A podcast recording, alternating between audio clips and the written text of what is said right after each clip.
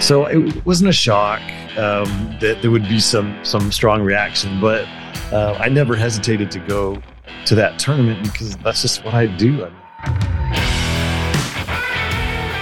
Well, hello there, ladies and gentlemen. Welcome to the latest episode of the Bunkered Podcast in association with Callaway. Oh, I wonder what we're going to talk about this week, eh? What? What a week, what a seven days it has been yet again in the golf world. You close your eyes, you turn your back for two seconds, and bang, all hell breaks loose. But we will do our best to cover it, make sense of some of the stuff that's been going on, and try and just inform and entertain you as, as best we possibly can. One man who won't be doing that is Bryce Ritchie. He's currently up to his eyeballs in Super Bock in Portugal, throwing them back with reckless abandon. But delighted to say we're joined by none other than Mr. Alex Perry. Mr. Perry, hello, welcome. How are you? Thank you. I'm not up to my eyeballs in any alcohol because it's 10:44 in the morning, and that would be a concern. Questions would justifiably be asked, but it's something to aspire towards, isn't it? As we hurtle towards retirement and lack of responsibility. Yeah, I, every day I wake up and I just think I need to be more Bryce. that might be the first time on record that anybody has ever said that. And don't think I didn't notice your tongue firmly in your cheek. You well? You coping all right? I am well. It's been a it's been a mental couple of weeks, hasn't it? Like I feel like we obviously had eight nights in Rome for the Ryder Cup. Eight nights. And then yeah.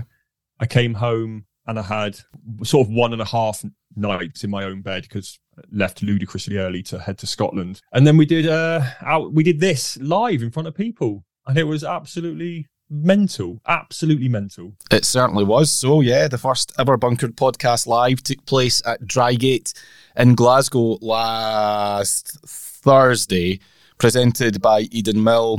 Lots of gin was had before, during, and after. I should add, I've spoken a lot about drinking so far in the first couple of minutes of this show. Always drink responsibly, ladies and gentlemen. You know, don't don't just get drunk for the sake of it. That's silly. Only when you're on holiday. yes. Or hosting a podcast live in front of a room of more than 120 people. That edit's going to be very interesting. But no, yeah, we, we did it. We've spoken about it at length in the, the last few weeks on this show. You've probably seen posts galore on social media and whatnot letting you know it was happening. And delighted so many of you were able to join us. It really was a, a very, very fun evening as we speak or as we record, our videographer Dex is currently doing his best to edit down that that show. We spoke for what was it, Alex? About an hour and a half, something like that. Almost two hours, actually, wasn't it? Yeah, it was. It was quite weird having that little break in the middle, wasn't it? It was like because normally we we chuck to a break here. Like Bryce goes for a wee, you and you and I make small talk for two minutes, and then we sort of straight back in it. But it was a bit like it, it was like being a, a, proper gig, wasn't it? Where they're like, right, we'll be back in 20 minutes, or, you know, like a, stand up gig or something like that. It was like, oh, we have to go and sit in this room and actually talk about how it was. I mean, it was a stand up gig with fewer laughs, probably. Yeah, absolutely. Yeah. It was, I mean, it was, there's, uh, no, I, I don't know if we've put this picture on social media or if you're going to, but there was just a wonderful picture which our photographer captured before we went on. And all of us just, it was black and white for starters, which gave it that kind of indie band about to go on for their first gig kind of vibe, which I really liked. But you know, I'm looking at, at my phone, like checking over my notes last minute. Bryce is almost praying. I think you're down on your knees. Like it was, oh, it's a wonderful photo. I, down I on my knees, drinking gin. To be clear, drinking gin. Absolutely, it was. It was it it was sort of a, a range of emotions, wasn't it? Yeah. It was sort of like we. I mean, I don't think I remember my knees trembling that much before we walked on the stage. And I'm sort of stepping up onto the stage, and I'm like, "Don't trip over the wires! Don't trip over the wires! Don't trip over the wires!" just, like, just get yourself on the sofa. Once you start talking, it'll be fine. But no, absolutely wonderful from a personal perspective. Like unbelievable that these people care about, like, care enough about what we say about yeah. golf to want to actually pay money and come and sit in a room and watch us do that. Just absolutely phenomenal. And huge thanks to everyone that showed up because it was, and you know, huge thanks to the team behind the scenes as well because one hundred percent. You know, you and I showed up uh, sort of mid afternoon, and you know, all the wheels were already in motion, and it was just absolutely phenomenal to see. And you sort of walk into the room and you're like, oh, Jesus Christ, this is real. Like, we actually have to do this. no, totally. It was a, a proper team effort. You know, I, I, have to say thanks to Eve for taking those amazing pictures, to Dex for filming it. As I say, that that video he's going to edit will be about half an hour of the best bits, or maybe even the only bits that legally we're, we're allowed to share. if you were there, you know exactly what I'm talking about. So yeah, but that'll hopefully be out on YouTube in the next week or so, and we'll be sharing bits and pieces on social media as well. So if you missed out, if you weren't able to attend for whatever reason, then you will at least be able to be part of it to to some degree. And we will hopefully do more of these because, frankly, it was not bigging ourselves up here, but it was a huge success. And, you know, I think there's definite scope to do more. When, where, we'll wait and see. We're currently just basking in the afterglow of what was a, a really fun evening. Also, I know she'll pull me up for it if I don't say it. Sarah Hall, thank you for the Maltesers. Thank you for the M&Ms. I didn't, I, w- I, w- I wasn't being serious when I said that I had a rider, but she came up with the goods regardless. So next time that rider's going to be a little bit more elaborate. But uh, yeah, lot of fun. Thank you everyone for for coming along if you if you were able to do it, and stay tuned for more. Right, Alex, let's let's let's do it. the official World Golf Rankings has denied LIV its application to get ranking points. The news came through last night. It sort of staggered out, but Doug Ferguson hugely, hugely, hugely experienced golf journalist and one of the best operators that there is in the business. Appropriate enough that he should break the news. He had spoken to Peter Dawson, the chairman of the official World Golf Ranking. If that name's familiar, that's because he used to be secretary and CEO of the Royal and Ancient in R&A before Martin Slumbers took the gig. But Peter Dawson said, and I'm paraphrasing here, but basically, LIV's closed shop environment, i.e., its contractual obligations to some of the 48, 50 odd players who play on it has made it nigh on impossible for the rankings to properly measure the tour or the league against the 24 other tours that currently have world ranking accreditation. So it's a no. It's not a, a no forever. It's a no right now. And he was at pains in those quotes, Alex, to to Doug Ferguson to point out this isn't political, there is no personal agenda here, it's purely a technical matter. As it stands, LIV won't be getting world ranking points. We'll get into the nuts and bolts in a second, but first, your immediate reaction to that news. I wasn't surprised in any way, shape, or form. Sort of felt like this was always the way going to go. And I, and I don't think LIV Golf should be surprised either. It's interesting what you say there about Peter because actually he was Peter, like we're mates. Um, PT. He was he was almost apologetic in the way that he said it, wasn't mm. he? Because he he even name checked the likes of Dustin Johnson and Sergio Garcia as players who should be in the ranking. So I thought that was quite interesting, as was the fact that Jay Monahan, Keith Pelley, and Keith Waters recused themselves from the decision to avoid a conflict of interest, which, you know, given that that has been LIV Golf's and LIV Golf's fans' biggest criticism of the decision that that the likes of Monahan and Pelley, you know, have reason to to deny. So I thought that was quite interesting. But look, they've LIV Golf has got to meet the criteria, and it doesn't. It's a it really is as simple as that. I don't I don't understand what the argument is like, of course, DJ, Bryson DeChambeau, Sergio Garcia, as I said there, Cam Smith, they are far better players than their world rankings dictate. But that's LIV Golf's fault. Yeah, the players are cross, and and you know the likes of Ian Poulter and Lee Westwood have you know, made no secret of the fact that they're cross about it. But they shouldn't be cross at OWGR for setting the criteria. They should be cross at LIV Golf for not meeting the criteria. I don't really understand where the argument is there. And that's why when I sort of sit down and you see all this shitstorm that blows up on social media when anything like this happens, like I don't really understand what there is to argue. Like, am I missing something? I don't think so. I'm sure that somebody listening, you know, first name numbers Union Jack will be in touch on Twitter to tell us that we've got it all wrong and we've missed X, Y, and Z. But I think that that's just my dad. I think that for me, when you look at the, if you just assess LIV at purely top level, you know, at, a purely top level, then it's it's essentially saying, right, Phil Mickelson, you've got a contract, you can't be relegated because, contrary to popular opinion, I, am sick actually of beating this drum. There is relegation and promotion on LIV. There is a structure mm-hmm. for that. But yeah. the I think the OWGR's point is that it's not enough because there are guys on LIV in that 48 who, even if they finish last in the regular season standings, won't be relegated because they're a team captain and it's in their contracts that you're yeah. safe for a determined period of time. Therefore, if they were to get world ranking points, then it's easier for them to get into major championships. They have a clearer and more. It's almost like they're getting a shortcut to to majors. Yeah. And it is very interesting that, as, as, you rightly point out, the likes of Keith Pelley and Jay Monahan recused themselves from this vote. The, the decision here not to give Liv world ranking points was to, in a, in a large sense, made by the major championships, which in itself brings its own questions because they clearly want to have the best fields. They want to have all the best mm-hmm. players taking part. And th- I suppose you could say, well, if Dustin Johnson isn't in the top 50 on the OWGR, is he still one of the best players in the world? And eventually players stop being one of the best players in the world. But I don't think we're there yet with DJ. So that makes the majors position a bit more difficult because they're now reliant on a system which quite possibly is no longer fit for purpose.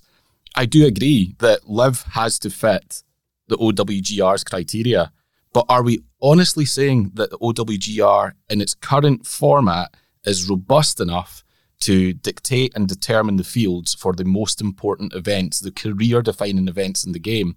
I'm not convinced it is, because if they can't figure this out, they're essentially saying, we don't know how to, to rank LIV, so we're just not going to. That yeah. doesn't make them very robust for me. Yeah, I, there's no argument there at all. I think for, for me, what what really sticks with me when the likes of Westwood and Stenson in particular come out and speak against it is these are two players, remember, who 15 years ago or so, after being in the top 10, top 20, or wherever they were, fell off the face of the planet. Obviously, mm-hmm. Stenson had all those infamous uh, financial issues, shall we say. Hello, and, Allen Stanford. And, well, yeah. And his his game fell off a cliff as a result. Lee Westwood, same thing, fell off a cliff. Didn't he drop to like 500 and something in the world? He did, yeah. And he had, to, I, I, can't remember if he lost his European tour card or not, but he had to work his way back up. I mean, it's no, how is it any different? Like you, you can't say to the likes of Rory McIlroy or whoever and say, right, you've got a PGA tour card for X amount of years for X amount of money, and that's fine. Like you, like if that was happening, the LIV LIV golf side of matters would be up in arms. They'd be fuming of course about they would. it. But we had this ludicrous situation, and it's mentioned it like Doug. I mean, what a journalist that is. Oh, that guy is. But he mentioned in his piece that he we had this ludicrous situation at the event in Orlando the week before the Masters, the one the the Orlando uh, LIV Golf Orlando that Koepka won, where Sebastian Munoz had a 40 footer for birdie to force a playoff with Koepka, but because Torque GC were the mighty Torque were leading the team event by Torquay United. Shot. Thank you very much. Exactly. Because they were leading the team event by a single shot, he didn't want to risk losing that. Mm-hmm. So he lagged his putt to kicking range to ensure that they took that prize. So how can you possibly make the argument for world ranking points when you throw these sorts of equations into the mix? It's absolutely ludicrous. But you know, we're talking about the majors, and let's not forget the majors have shifted the goalposts before. Like this is yep. this wouldn't be the first time they would need to do it. You're absolutely bang on. They do not know how to deal with LIV golf. And when they do, I'm sure it will all work out fine and everyone will be happy. But last year's majors proved that having live golfers in the field really didn't make a difference. Most players were asked about it in pre-tournament press conferences. You and I were at most of those, especially at the Masters and at the Open. And you had, I mean, Rory McIlroy at the Masters was asked about it, and he basically just went, "Brooks Koepka's my mate. We LIV on the same street. We play golf together all the time. Like I'm here to win the Masters. I'm not here to talk about live golf." Basically, and he just shut it down immediately. Mm-hmm. Koepka was brought into his pre. I mean, the fact that Koepka even had a pre-tournament press conference at the Masters probably tells you everything you need to know. And then he obviously went close. Then he won the PGA. Cam Smith, uh, DJ Koepka, DeChambeau, all top 20 at the US Open. Cam Smith went to Hoylake as the defending champion. I just don't think it's a thing for the majors.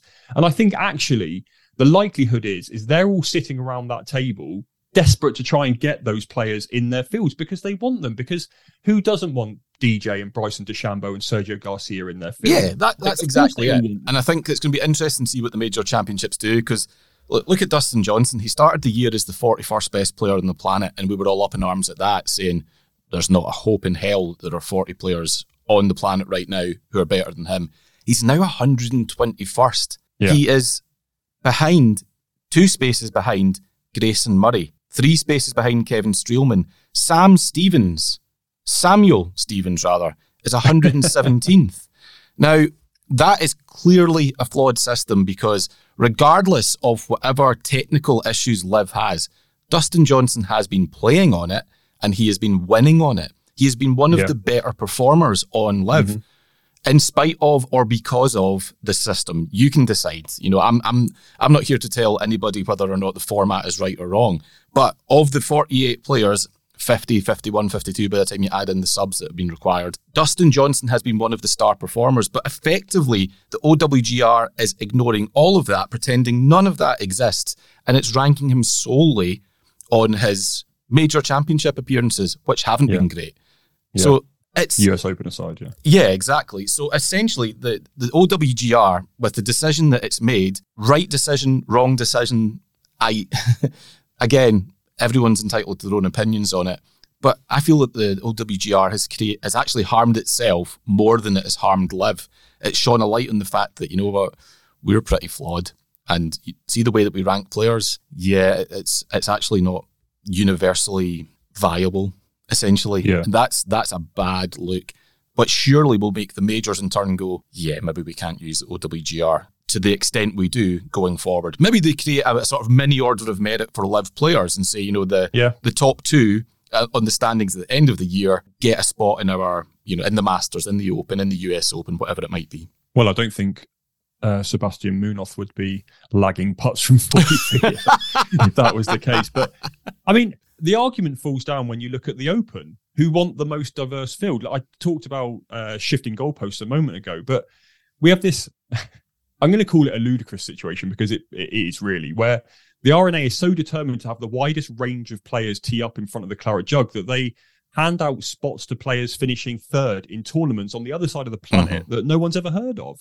So you can't tell me they don't want these players in the field. If you want you know the, the, guy finishing third in the Fiji Open is getting in the is getting into the open field, but you know Dustin Johnson isn't because of his world ranking, then the system is flawed. It really is as simple as that. Not fit for purpose. Never mind flawed.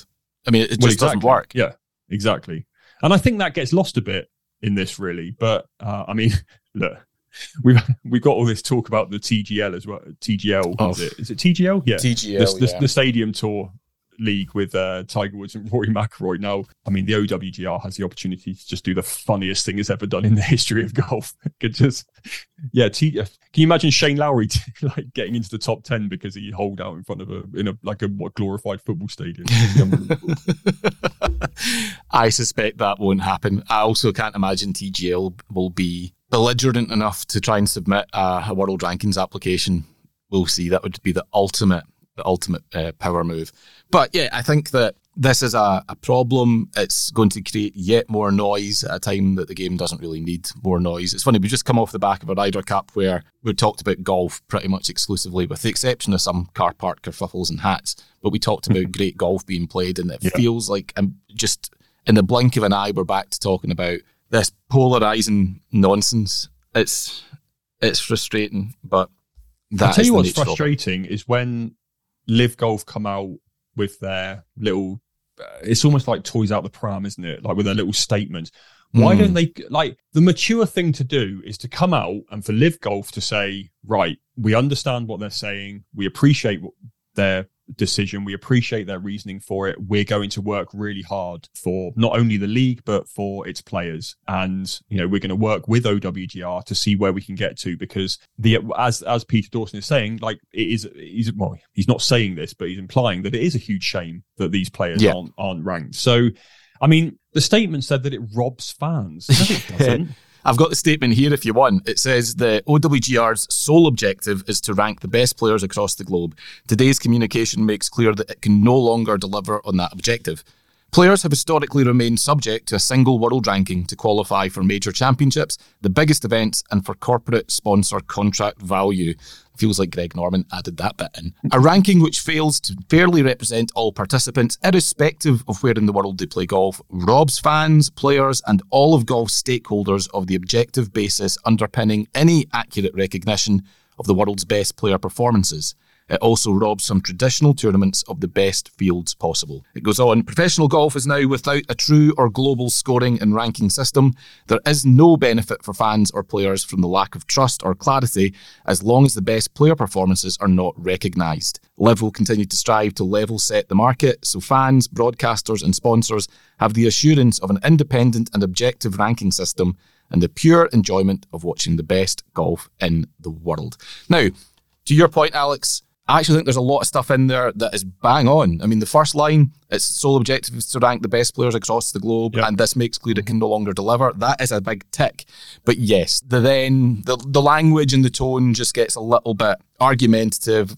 Again, belligerent when it's talking about robbing fans and robbing traditional tournaments of the best fields. And How can you say no disrespect to I don't know, pick a name out, Taylor Gooch no one gives a shit whether Taylor Gooch is 15th in the world or 115th. Like, no, as in, no general golf fan really cares about that. Like, no one looks at the OWGR and goes, oh, God, I wish Taylor Gooch was higher. like, this is, it's ruining my enjoyment of the, of golf on a Sunday night that Taylor Gooch isn't ranked higher in the world.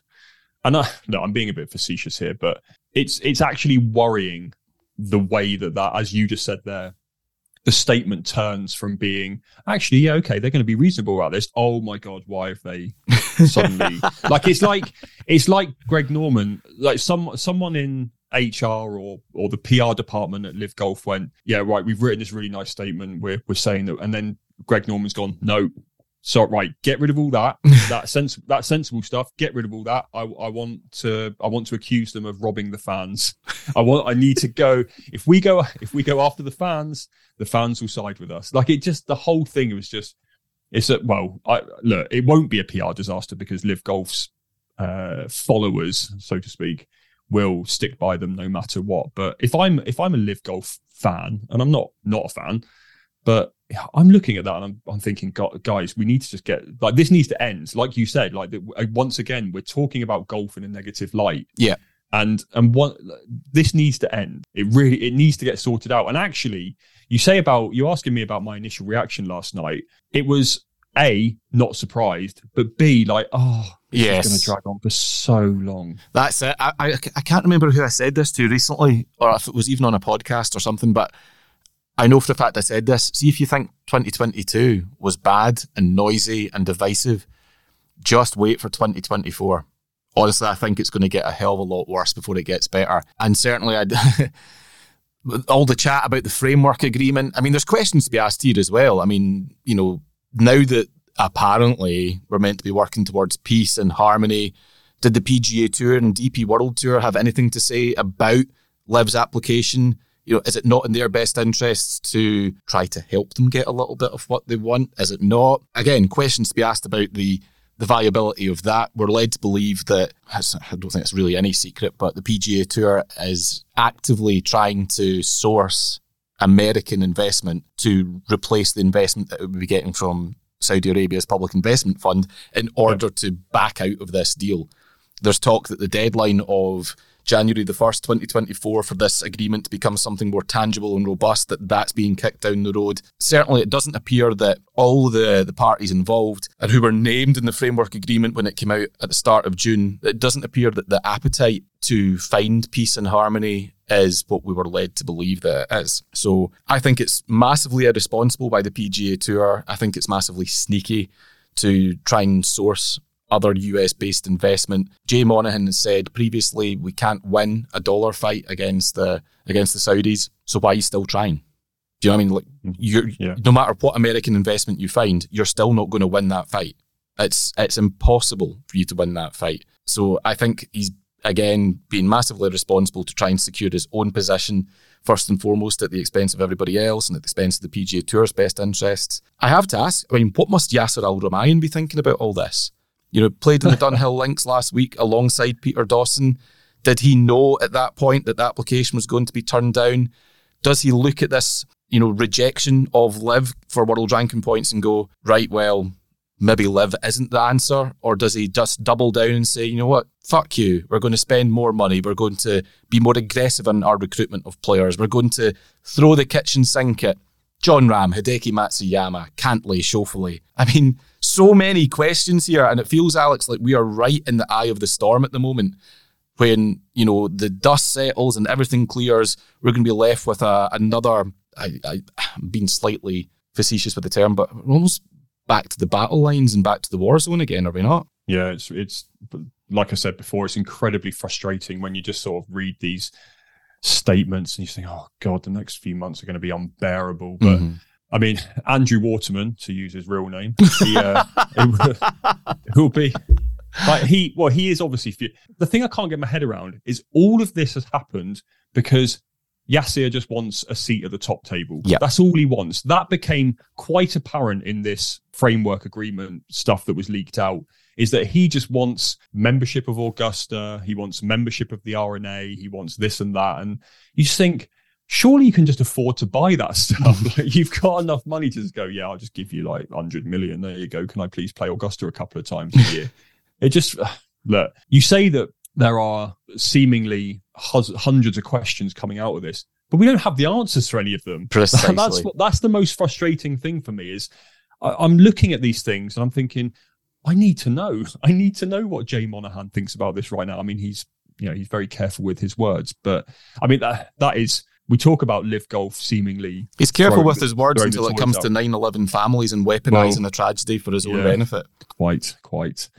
Um, but he's he's he's more switched on with his PR department than LIV Golf is. So yeah. it'll it'll be interesting to see if if Yasir comes out and says anything on this matter. Let's not forget Peter Dawson didn't have a say in this, by the way. Yeah, he didn't actually true. have a vote. I think we should probably point that out. So I mean, to be on a, a, fly on the wall in the next conversation between those two would be interesting, wouldn't it? But oh god, I know. No, I'm I, I think really it, it, it's just like we say like oh god this is going to drag on but actually there's also the other little part of me like the devil on my other shoulder just going god this is going to be so good when he comes out and starts laying into the pga tour and all the framework agreement just collapses and then we just carry on with this for another 12 months. Like, do, you, do you think the framework agreement will collapse? I'm not entirely sure how it can't. Mm-hmm. like it's just every when this happened it was like the biggest golf news since the creation of LIV golf and everyone was like the whole golf world, whether it was fans or media or players or anyone involved in it, were oh, like it was the last thing we expected was yep. these what we felt like mortal enemies or like this you know coming together for a global peace in the game of golf. And then it just sort of fizzled out. We just sort of went, oh, eh, oh we're bored of that now. We're going to move on to, to the next thing, which was, I don't know, probably the Ryder Cup. But like, Justin Thomas is in the Ryder Cup. I'm so angry about that. I've forgotten about all this other stuff. so I don't know. Like I, I sort of think, how can it? It's not. It's like as you say there. It's absolutely no secret that Jay Monahan and the PGA Tour are seeking investment from within their own country. So how can Yasir and whoever else not be looking at that and going, "Well, hang on a second. But then perhaps they don't care because, as I said, all they want is the is that top seat at the table. Yeah, so, that that's the thing. I think Yasser's Yasir's thoughts and all of this is probably the, the the, the bit that's going to shape the future of golf and of LIV and of the PGA Tour and of the framework agreement. You know, let's not forget for all of the unbelievable hot air coming out of the PGA Tour that are people around the PGA Tour and fans of it that you know what we, we've we're holding all the aces here. You know, yeah. this is this is going to be good for us. We'll be in charge. Jay's going to be the boss, and it's going to be the end of LIV, and we'll just incorporate the bits of that that we like. It's like pump the brakes. Mm. Is the guy with the money, and he who pays the piper ten times out of ten calls the tune. So to think that they're going to sit down around the negotiating table, and Jay's going to say, "Yeah, so if you want in Yasser, you're going to have to get rid of LIV. You're going to make me the boss, and blah blah blah." We done. To think that Yasser wouldn't have a a negotiating strategy, wouldn't have some conditions of his own, is just breathtakingly naive. And exactly. maybe that's how we've ended up where we are, that the PGA Tour doesn't like that fact, and that's why it's trying to back out and get investment from the US. which is only going to intensify the problems going forward. It's only going to be more divisive going forward because LIV in Saudi money, I don't think it's going to disappear without an absolutely monumental fight. We discussed this on the, the pod after the whole framework agreement stuff, but there's no like Jay Mon- Monahan, Jay Monahan, Jay Monahan does not he he's not going to settle for being number two, is he? No, he's he's essentially the most powerful man in golf right now. Why would he give that up? He would he just he wouldn't, would he? Like, why would he move on? So why would he then go? All right, okay. If you put a bit of money in, uh, in Yasir, you're now my boss. I'll do anything you say. Like that's incredibly. I don't want to say embarrassing for Jay Monahan, but it's you know that, that he'll definitely he you know this guy's got an ego. Let's not yeah exactly that. yeah. Uh, no, it's, it's it's quite true. I think that Jay doesn't want to be number two. He doesn't want to be answerable to anybody that he doesn't want to answer to. But he also seems to want money and power, and the Saudis look like they've got that and can provide him with more of it. So it's one of those ones you can't have it all your own way. And it feels at the moment, and I, I stand to be totally wrong in this, but it feels to me from the outside looking in that there are some parties who want it all their own way. And that's not how you negotiate. That's not how you get to a resolution. So no. we are in for an exciting few months. Anyway, let's move to the more genteel world of baseball caps. Patrick Cantlay can't find a hat that fits apparently, except when it's got a sponsor's logo on it and he's been paid to wear it. That's strange. Patrick Cantlay, we all know about Hatgate and all that stuff that kicked off in Rome.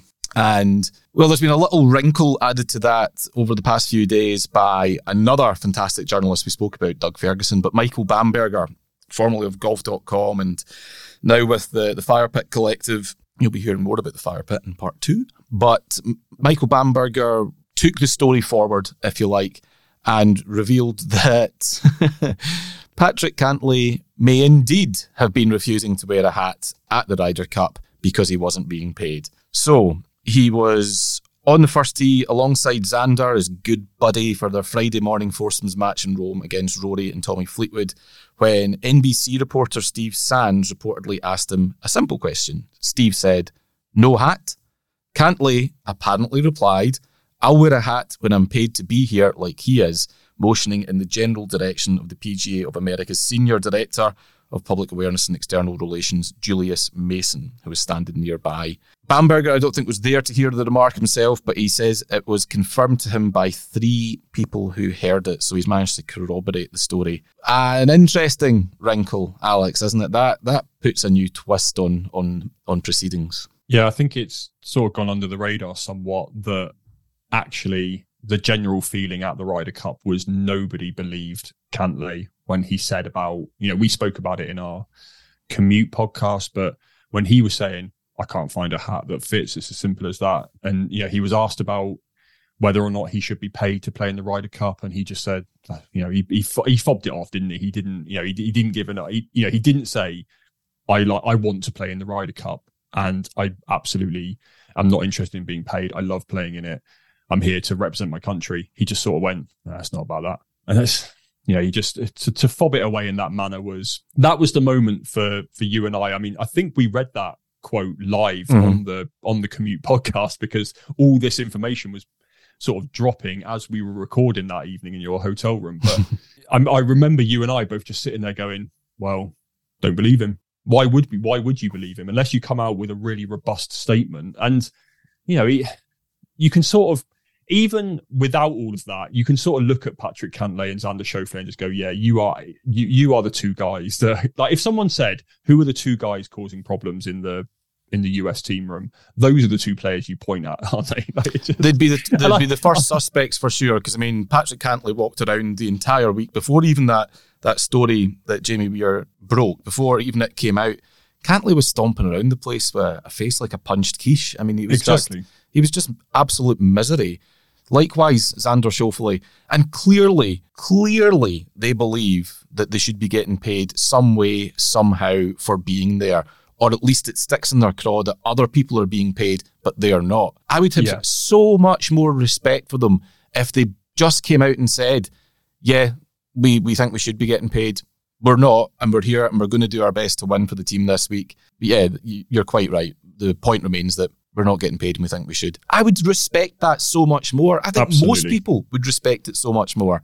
But Absolutely. They're just, I don't know, the, the whole thing just stinks. And I'm, I'm not here to defend Jamie Weir. You know, absolutely, you know, that that's not my goal at all. I know Jamie. I get on well with Jamie. I actually, you know, people are giving him grief saying he's a hack and he's this and he's that. Jamie's a great journalist. That's why he's doing mm-hmm. the job he's doing. Yep. Was he 100% right? You know what? I don't know. My my hunch is it doesn't look like he was, but I'll tell you something else. He wasn't 100% wrong. There was a lot of what he said that we're now learning has more truth to it than the American team, and I include the likes of Steve Stricker coming out and quote tweeting him saying this is just totally false, and you know Patrick Cantlay as well. Jamie's comments had more truth to them than I think the Americans are making out, and I don't like that. I don't like dishonesty. No, I agree. And you know, I said this in the podcast live the other night. You just don't see it from the other side. You just don't see it from the Europeans. I mean, uh, apparently Jon Rahm has said this week that he would pay to play in the Ryder Cup, let alone be paid, which is astonishing. And you know, I said this the other night that you get the likes of uh, Ludvig Åberg and Nikolai Højgaard and Bob McIntyre, who are by no means set for life in terms of money. You could make that case for every other player in the Ryder Cup that they have already made enough money to be set for life, uh, not only for them but for their kids and their grandkids as well. Those three in particular, don't get me wrong, have made a lot of money in their you know their careers so far, but they are certainly not set for life. And none of those, if you had said to any of those guys, like, do you think you should get paid to play in the Ryder Cup? They would say no. I, I, play in it because I love playing for Europe. It's something I've dreamed of since I was a kid. It just wouldn't even cross their mind, and I think that's the the uh, an incredibly important difference between the American players and the European players. And for me, and again, I said this the other night, but it's I just think it's a massive shame. Like it, it like don't get me wrong. It, as a journalist, it was absolutely magnificent when all that, you know, that awesome. the excitement. I listened, I listened, but I hadn't actually listened to our podcast that we recorded as that car park. I don't want to call it a fight. As kerfuffle. the car park, a kerfuffle. Yeah, I was going to say incident. Um, as that happened, you know, we hit record straight after we saw that, and like the first five minutes is just basically me and you going, "What the fuck has happened? Like, what was that all about?" And I listened back to it and I was like, that was great. Like that was a it was a brilliant podcast. It was very funny because you you and I just trying to riff off the, this ludicrous situation that is basically developing in front of our eyes as we're you know, we're sort of trying to record through our microphones, but also our eyes are just locked to social media, like refreshing, trying to trying to make sense of it Well, exactly, and that. So, yeah, like as a journalist, like it's brilliant that that's happening. You're like, oh my god, it's amazing. But it sort of did overshadow the Ryder Cup a little bit. In and again, we were talking about uh, looking at golf in a negative sense. Now, if I'm if I'm an outsider, if I'm not say say if I'm not a huge golf fan, I'm someone that maybe just chips in for the majors and the Ryder Cup.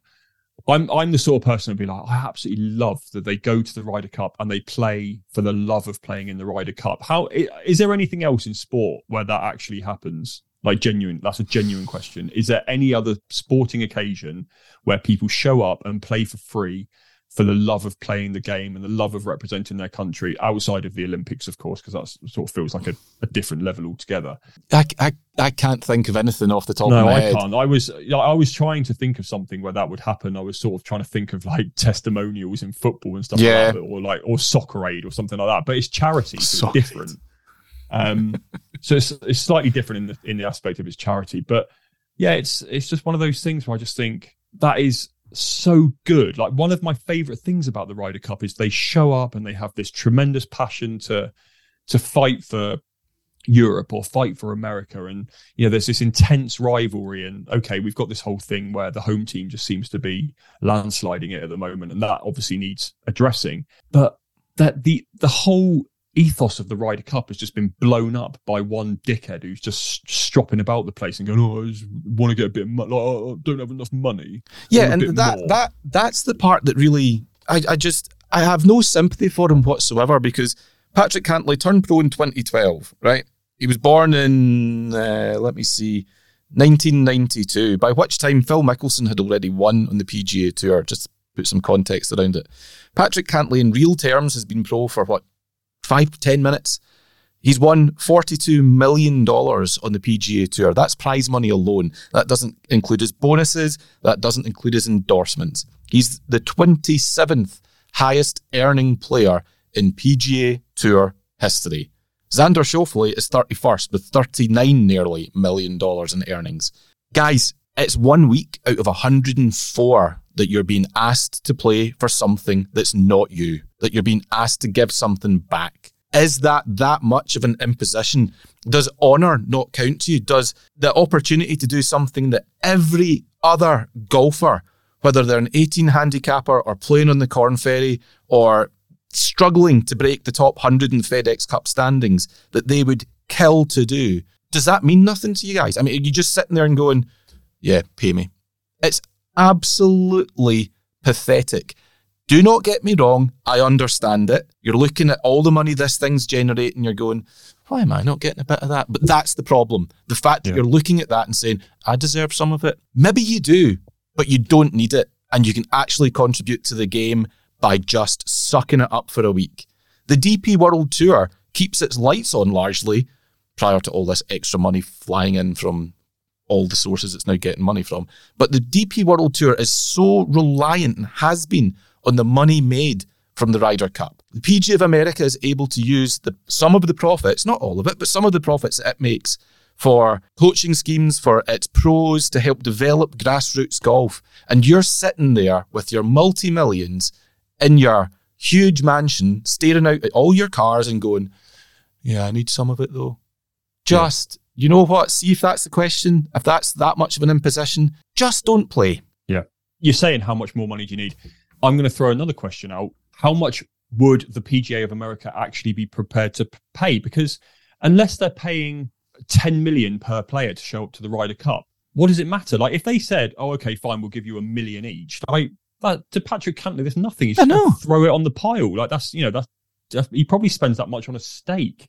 so like, like what what amount do they need before they actually go? Yeah, okay, fine, we'll come and play. I mean, he's talking there I mean, that's that's what I hated most about this comment about uh, if it's true, of course, and, and why wouldn't it be? When he's talking about this PGA of America's, what is it, Senior Director of Public Awareness and mm. External Relations, which is just the be- best job title ever. Love it. Um, Julius Mason. So let's say, for the sake of argument, Julius Mason earns five grand a week working for the PGA of America. So it's the argument there. You can just go to Patrick Cantlay. All right, well, if that's your problem, he earns five grand. So, okay, fine, we'll give you five grand for showing up to the Ryder Cup.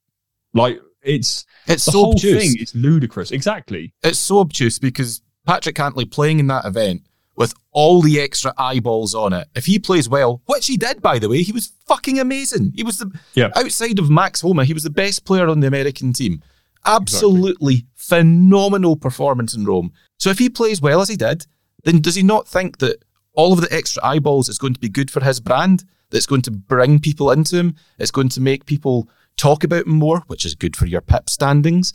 It's going to entice other potential sponsors to go, see that guy, we want a bit of that action. How how narrow minded is he about all of this? It's just it exa- you can probably tell it exasperates me. No, you should not be getting paid for playing in the Ryder Cup. No, you shouldn't even be thinking that you should be getting paid for playing in the Ryder Cup. It's just it is absolute nonsense. And I had to laugh. We're, we're going to bring Alan Shipnuck on in the, the second part of the show, which is coming up very soon, I hasten to add. But Alan has written the, the book about LIV golf, LIV and Let Die. We'll talk about it more, as I say, in part two. But a lot of the excerpts from that have started leaking onto the internet, some of the juicier parts. You know, that that's what happens when you release a book, folks. You put the juicy bits out because, you know, see the beige bits that's like filling it out. That's not going to shift any copies. But he's finding his excerpts are getting shared. And Justin Thomas last week put out a tweet, I'm paraphrasing, but effectively, I think I speak for me and a lot of players when I say we're sick and tired of Alan Shipnuck spreading negativity, write about the positive stuff. He does! He does and has made a living doing it. Who do you think was writing all the cover stories and essays on the Masters when players were winning that year in, year out for Sports Illustrated? That was Alan. You know, this this entitlement that some players seem to have these days, this oh, only write good things about me. No, you're public figures and you should be scrutinised and held to account like anybody else. When you do something good, we celebrate you and praise you. When you do something bad, We will absolutely call it out. That's the job. And by the way, I don't see Justin Thomas retweeting or sharing many of the covers, that magazine covers and such like that he's appeared on, but he wants to talk about negative press because as if that's the only thing he gets. Justin, you've done well. You've had tons and tons of positive PR. Why are you not talking about that? Yeah, I think if I if I have the money that Justin Thomas has, you can write whatever you want about me. I don't. I just ignore it. I don't care. I, why would I read the newspapers? Why would I read social media if I had that much money? Just, that's what that's what blows my mind the most. Just get off social media. Why would you care? Why why would you like what what? Justin Thomas doesn't need a Twitter account. Like what what's he getting out of that? exactly. all this stuff and then finding so. But you're absolutely right. I I, I genuinely cannot add anything to what you just said there. One hundred percent bang on. If they want PR, just employ more PR people. They've got some exactly. already. Exactly. Very quickly, Tiger Woods is back hitting balls yet again. It feels like we've said this a million times because what comeback are we on now? One million and three. Mm, yeah, I think so. Yeah. Oh, we into the millions, are we? Cool. It must be by now. Obviously, some footage of him clipping balls at the Tiger Woods Junior Invitational, I think it was, has been shared quite a lot on social media this week. Very quickly, Alex, what, what did you think? How did he look? Were you surprised by anything? Uh, no, not surprised. Just sort of happy to see him hitting golf balls because that's what we want to remember Tiger Woods as a, you know the, the phenomenal golfer that he is, and try and push all, push all the other questionable stuff to the back of our minds. What questionable stuff? No, no, don't want to. you just reminded me of when um, Jermaine Jackson was on Nevermind. Do you remember Never Mind the Buzzcocks? Oh when, yes. Um, Simon Amstell used to used to present it, and he, Jermaine Jackson was on. and He went, "What about Michael? Has he ever done anything weird?"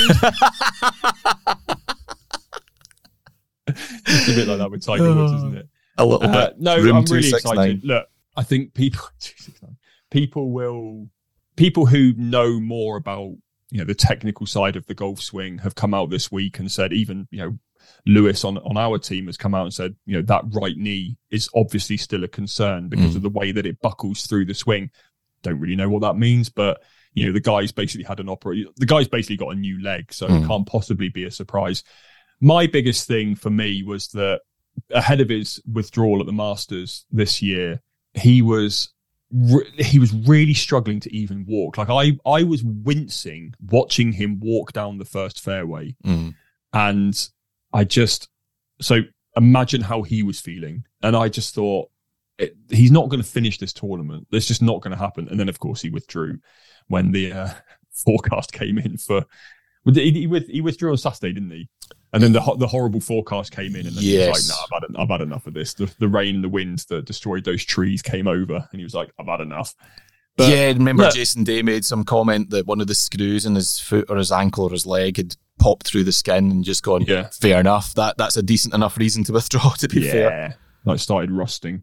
Um, nice. Look, I, again, I'm just, I'm as obviously a huge Tiger Woods fan. For me, it's just nice to see him hitting golf balls and nice to see him smiling and laughing and, and joking around with the kids. And and Max Homa was there and Blocky was there. I saw. Oh, brilliant. So No show without the block. block party is carrying on. So yeah, it's it's just nice. I think that's we're talking about positive golf stories. It's just nice to see him back hitting golf balls. When are we going to see him again? Perhaps the Hero Challenge, which is Nah. November the thirtieth. You think he plays in that? I don't think he plays in that. I think he shows up and probably speaks to the press for the first time and he's just Yeah. there in an official capacity. I think he'll play the PNC with Charlie.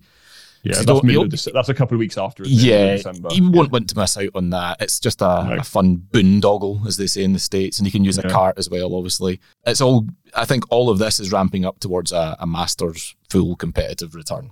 You know, a course that he knows so well. He doesn't need to play before then. Yeah, I think that's when he's most likely going to make his comeback. I certainly don't think we'll be seeing him at Riviera like we did this year. So, No. yeah. As, I agree with you, though, Alex. Great to see him back hitting balls because it's Tiger Woods, for God's sake. Why, why would you not like seeing him back doing what he's done better than anyone else in our lifetime? nice to finish on a positive there. I like Oh, yeah. Love it. Anyway, part two coming right up. As I say, we've got a chat with Alan Shipnuck right after this break.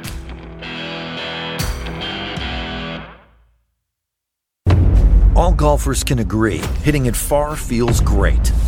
But does it feel great?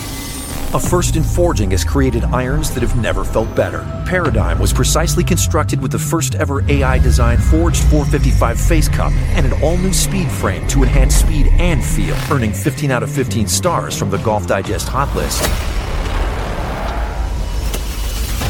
This is the new paradigm in performance from Callaway. Welcome back. Part two of this week's Bunkered podcast in association with Callaway, Michael, and Alex with you today. Bryce, if you're listening from the Sun Lounger in Portugal, go and have another Super Bock on us. Bring a receipt back we'll just stick it through expenses as well. Why not? You've earned it. Issue 206 of Bunkered is out now. It's got Ian Poulter on the cover. Fantastic edition, full of lots of interesting stuff. Poults obviously is the, the main attraction. Our guy Ben Parsons spent a bit of time with Poulter and then spoke to a bunch of people around him as well, his team, his, his brother, even to try and paint a full picture of Ian that maybe a lot of people don't know. Yes, he's a divisive character over his move to LIV and some of the things that he's said. No, he's never shied away from controversy and having a, a bold opinion. And I think Ben's done a brilliant job capturing all of that and giving people just a bit more of a rounded sense of Poulter. If you saw the episode with him on Full Swing earlier this year, think that, but with hopefully more in there as well. So a, a great piece done by Ben. And there's also a really cool piece on golf pioneers, looking at some of the people who've really helped shape and change the game I've got uh, an interview in there with Eric Trump. I, I've ordered extra tin hats to deal with the flack from that. But, you know, go in with an open mind. That's all I'd say because some of the stuff he says is, I think, quite interesting. Some of it's mental. But we've gone in with no agenda. I wondered if you were going to say that as well. Yeah, I I mean, let's, let's let's be honest. Would you expect anything less? Because well, the Trump family make grandiose statements, and that is clearly an inheritable trait as, as I discovered. But Eric was fantastic, you know, really good of him to give us some of his time. And I think it, it, whether you like what the Trump family are doing in golf or like any of them or dislike any of them, just as I say, go in with an open mind, read what they have to say, and that'll maybe help inform your opinion of them, good or bad, going forward. So yeah, lots to get into in the latest edition of the mag, issue 206, on sale now from all good news agents across the UK. Better yet, just get a subscription. Honestly, it's it's cheaper for a start and it's so much easier. You get the mag delivered straight to your door. Bunkered.co.uk forward slash sub offer. Right then, so like I've mentioned in part one, I caught up with Alan Shipnuck, who's been on the pod previously. Top man is Alan. He's a sensational journalist and even you know a phenomenal writer. And he's got a new book out all about LIV golf and how it happened. It's called LIV and Let Die and I was curious enough to go after him and find out a little bit more about his motivations for writing it and some of the stuff he uncovered. Here we go. Alan, hello. Welcome back to the Bunkered podcast. Thank you, Michael. I'm delighted to be here. It's great to have you. And what a time to bring you in because your latest book, LIV and Let Die, the inside story of the war between the PGA Tour and LIV Golf, is about to go on sale. I'm very lucky. I've had a chance to, to preview the book and to read it. And I, honestly, I was telling you this before we went on air, and I promise it's the truth. I absolutely love it. It's an extraordinary book. So highly recommend everyone go check it out. Let's let's start at the start, Alan. I guess the the obvious question is why and when did you have the idea to to write the book? Well, you know, obviously, in some ways, Phil Mickelson kicked off the the the LIV golf era. You know, the things he told me for my Mickelson biography when when he called them scary mofo's and and all that other stuff. I mean, I truly had not been paying close attention to LIV at that point because you know the precursor to all of this, the Premier Golf League, had been knocking around since at least 2018 when when it went public and the, the Saudis had come in as investors, and there had been all this talk for years about a disruptive new tour, and they could never get it off the ground. And so I had sort of started to tune it out, but the things that Phil told me, and then of course the the blowback that was attached to his comments, I, I, think that's when when myself and a lot of other people realized that wow, this is really happening. Like this is getting real, and um, you know, so uh, the Mickelson biography came out last May, and a month later, he, he, you know, he went into exile. Then he returned to public life at LIV London, and so I, I felt compelled to be there. And of course, I got bounced out of the of his press conference by a couple of necklace goons. And there's a, great photo of Greg Norman lurking behind me, like the Grim Reaper. You know, a lot of people have seen that photo. It's a classic. and um, and from there, I went to the U.S. Open in Boston straight away, and I had lunch with uh, my longtime um, editor and my longtime literary agent, and I thought we were just it was just sort of a celebratory thing around the release of the Phil book. But when I got there, they had negotiated on the slide a contract for this LIV book, and uh, I couldn't say no. It's just such a really a once in a lifetime story uh, for for anyone in this business. I mean, you've got these huge brand name protagonists. I mean, every important golfer of the last 30 years has been sucked into this story, whether it's Phil or Tiger, Rory, you know, Dustin Johnson, Bryson, you name it. Um, and then you have, uh, of course, these these incredible Shakespearean themes of betrayal and um, legacy and loyalty and greed and vengeance, and and then you have this this incredibly complex and fascinating geopolitical uh, issue around the Saudi money and its influence not only in sports but society at large. And there was just so much going on, so many subplots, so many protagonists, uh, so much controversy, so much you know energy. Uh, I I just even though I was a little burnt out coming off the the Mickelson book and all that controversy, I was like, I got to do this. I mean, it's just this is why we get in this business, is to tell incredible stories. And I don't think in my lifetime as a as a sports writer, there's ever going to be one that's more interesting than this. It's interesting you say that because you know you've, you've been covering golf for, for so long, Alan. I mean, is this LIV? Is this the biggest thing that that has happened? I, I know it's been the most disruptive, but the biggest, would you say so? I mean, definitely non-Tiger Woods division. You know, Tiger winning the '97 Masters. That's obviously a monumental moment for the sport. Tiger winning the 2019 Masters.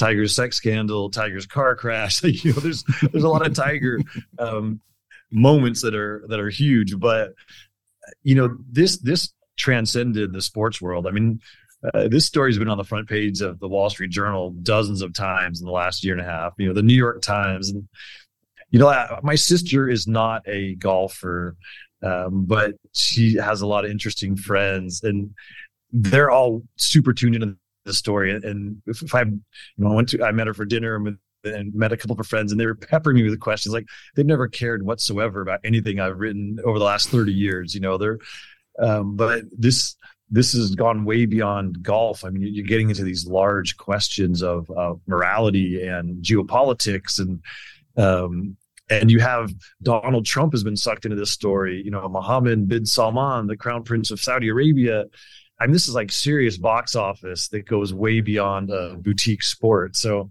yeah, I mean, I think the scale of it, the impact, you know, the congressional hearings that would happen on Capitol Hill in the United States. I mean, it's just it's just become this monstrous story with so many tentacles, and um, so yeah, to me, it, uh, I think it, I think it's the biggest. You know, you, you, mentioned at the top there the fact that you were at LIV London, the, the inaugural event. I saw you there. I must admit, I was surprised to see you there because of the the fallout, I guess, that had happened with all of the Phil Mickelson stuff and you know his Saudi comments that he made to you. That really, as you say, it, it was the in some ways the genesis of, of all of this in a, in a mainstream sense talk me through the, the decision to go to to London and you know what your expectations were arriving at Centurion. Did I mean you must have expected there was going to be some kind of blowback from either LIV or Mickelson or both. Yeah, I mean uh, people have been mad at me off and on for a long time for the things I write. I mean I just I feel like I have a sort of a sacred relationship with the readers and they count on me to give it to them straight. And not everyone on the golf beat has the same approach. And so feathers get ruffled and and you know there's periodically in my life there's uh there's a i get i get some uh some commentary from those in chiefs in the golf establishment. And so it wasn't a shock um that there would be some some strong reaction but uh, i never hesitated to go to that tournament because that's just what I do. I mean. I cover professional golf. This was a this was a big this is a big moment for the sport, uh, monumental moment really. And so it, it, all came together very last minute. I mean, if you recall, Mickelson had been very coy about when he was going to return, and they didn't announce that he would be at, at that event. I think until Monday of tournament week. And summer had just started here in the U.S. with my with my kiddos were on vacation, and so I, I, I got there on the morning of the first round. I mean, flying overnight, and I didn't really know what to expect, but the, it was actually the people at LIV Golf were, were pretty accommodating. I mean, I think they were happy to have any reporter show up at their tournaments, but in unwinding the whole thing was really Mickelson's people, his, his management company, Andrew Getz and his swing coach. Like they were the heavies who, who sent in the goons. It wasn't really LIV per se. Now Norman kind of I think wandered into the middle of the whole situation. He clearly could have interceded and de-escalated it, and he chose not to, and then he lied about it, which was really lame. Um, so, um, but I think that was more about Phil Mickelson than LIV Golf per se, and um, you know, it doesn't. It's not my golf. My golf game. I don't hit it down the middle very often, but as a reporter, that's kind of the way I try to play it, and so. I was traveling on two passports between the LIV Golf events and the PGA Tour events, and uh, I think that the folks that LIV saw pretty quickly that I was going to at least be fair to them. Um, and so they were, um, they treated me pretty well. I mean, they're, they're pros. The, the people who in their media department, they, they've been doing this a long time. Some came from the PGA tour. And so it, it was fine. Um, yeah, it was interesting. The, um, the PGA tour folks seemed to be more pressed when I was covering the rival tour than, than the other way around. Um, you know, it was, things became very tribal very quickly in golf. Of course, we saw it with the players, but it also happened with the media. And, uh, you know, it, it's sort of symptomatic of modern life, you know, especially American politics, but I, I think politics everywhere. Like mm. you have to pick a side and you have to defend it to the death, and you're not allowed to change your mind, even in, even when new information is presented. You know, it's like um, there, there's not a lot of nuance. There's there's not a lot of middle ground. And I tried to stake that out. I think it served me well in the reporting of the book because I was able to to hear from both sides. That that got complicated because you know to some degree, live versus the tour was this information war, and so I had both sides trying to spin me, and um, because again, there just weren't that many reporters who were going to both tours, mm. and um, so it was it, it was interesting challenge interpersonally. You know, I um, trying to navigate these complex relationships, and there was certainly a lot of a lot of bitterness, a lot of anger, a lot of resentment from from the players on each side towards the others, and um, you know, you saw that in tweets, you saw it in in press conference barbs, but I got a lot of it as well, and it informs parts of the book. And you know, some of the excerpts that that, that came out already captured that spiciness. I mean, uh, I would, I, the book has a lot of different textures and tones, and that, that's just one of them. I, it is a, a serious minded look at, at, a big historical moment for the sport, but no doubt,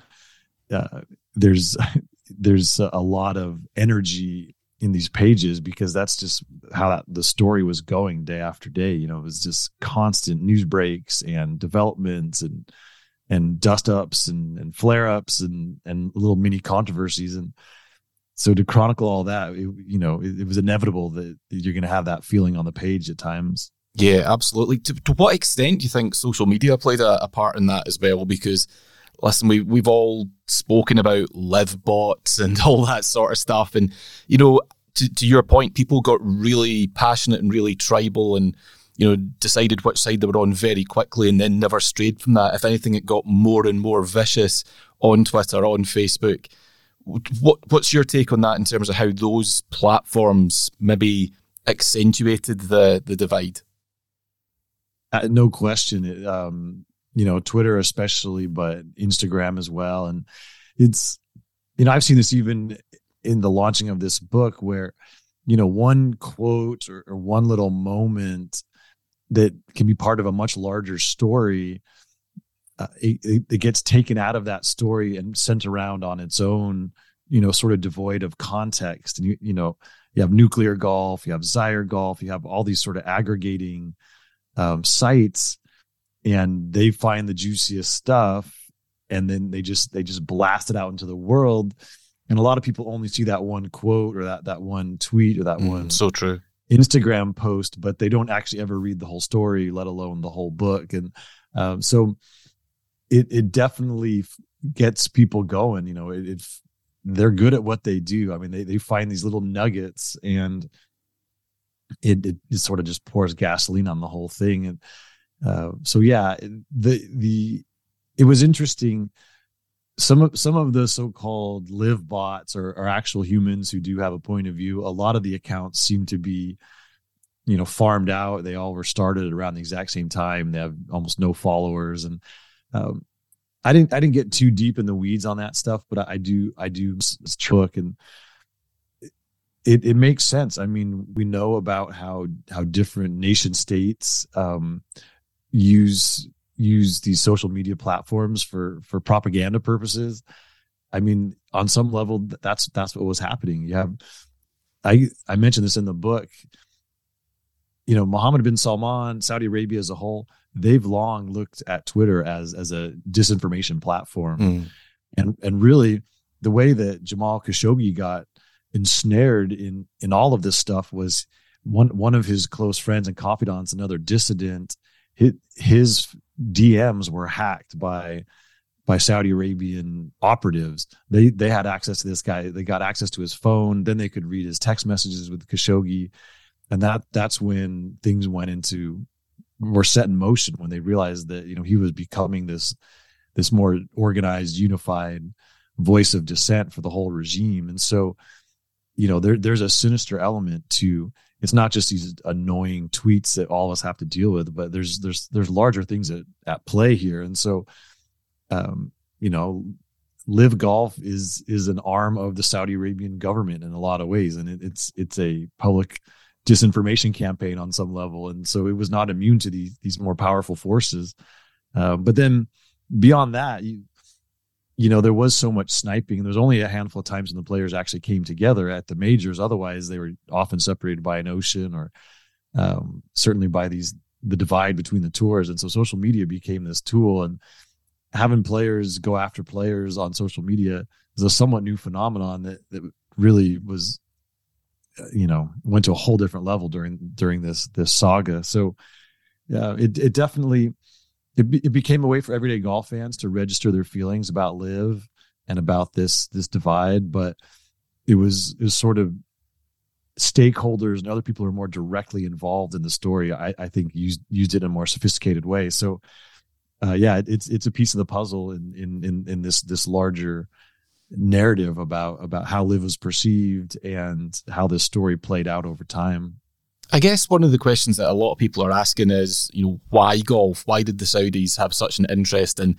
in this particular sport? Yes, they've they've dabbled in other sports, and we can see the investment now in in Formula One in particular, and and soccer as well, with not just Newcastle United, but the Saudi Pro League and the the aggressive recruitment that's been going on there, which is awfully familiar to those of us who follow golf. But yeah, why why golf? Why why was it so ripe for the picking for them? I mean, on some level, it's all about one person, and that's you know His Excellency Yasir Al Rumayyan. Like he is a golf nut. He loves golf as much as any of us, and it's a, a passion of his. It's it's a tool for business, like a lot of people use it, but but mostly it's just how he gets away from it all, and and he just loves the game. I mean, there's a funny quote in the book from Keith Pelley where he says, you know, if Yasir was a volleyball guy, they'd be building volleyball arenas in Saudi Arabia and they'd be hosting volleyball world championships. They'd be creating a volleyball super league. like, um, so and true. there's a lot of truth. It's so true. I mean, Yasir just loves golf. And then his his lieutenant, you know, Majed Al Sorour, who's now been pushed aside, but he was the same way. I mean, he was actually an even better player. And so that's what's interesting in this story is a lot of people want to make the Saudis the bad guys, and in in some ways that's really easy to do.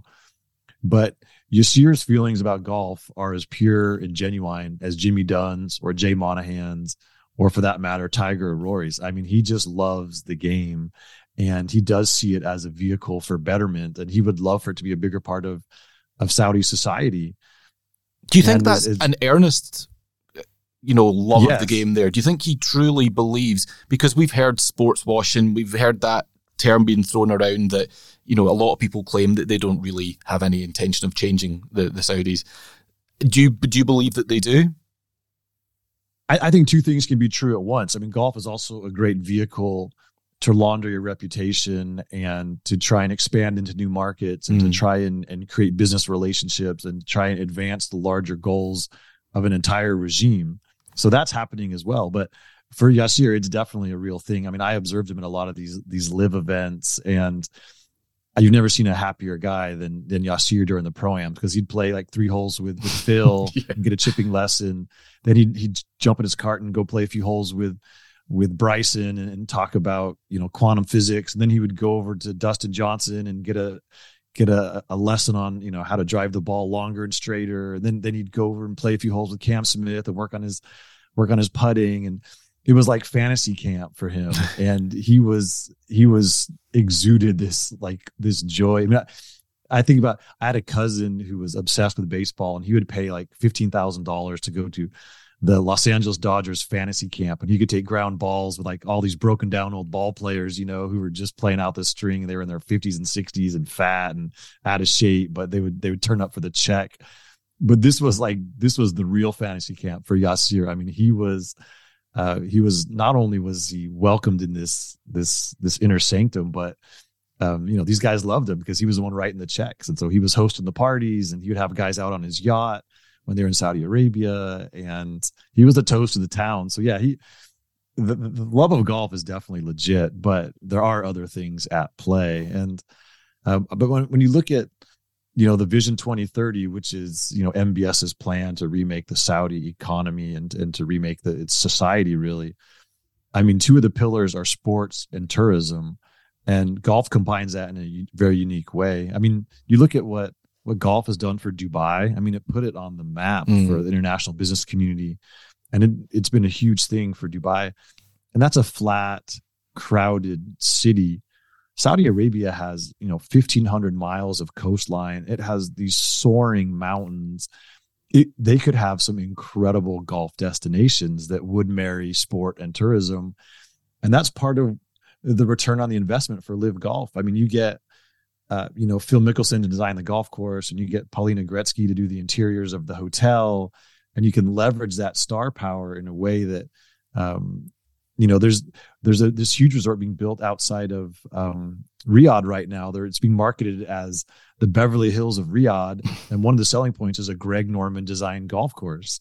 So when pe- people say you know they're just throwing their money away for LIV and they'll never get the investment back, there's other ways to to gauge the effectiveness of of what the Saudis are getting out of th- this investment in golf and um, I think they have a much bigger picture than just this one little golf circuit. And you know, if if you can if you can peel off all the very wealthy Middle Eastern travelers instead of going to Dubai, they they start coming to Saudi Arabia. That that is a huge industry. And you know, the, all the Brits who go to Dubai in the winter because it's still kind of cold in the Mediterranean and they just want to play golf and get some sunshine. Like if you can if you can get them to come to to Saudi Arabia, I mean, now you're talking about real industries of tourism of you know, I, I just read that they they're going to try and reanimate this old Saudi airline, and they just they just bought I don't know sixty Dreamliners, and so golf tourism is powerful. I mean, you know what it does for Scotland. oh yeah,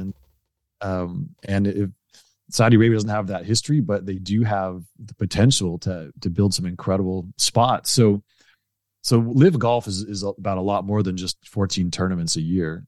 Obviously, you you're writing the book at a time of, I guess, great flux and turmoil within the game as well, which I'm sure must have been, I don't know, it must have led to a few rewrites. You know, you had a number of key figures leave LIV at the end of last year.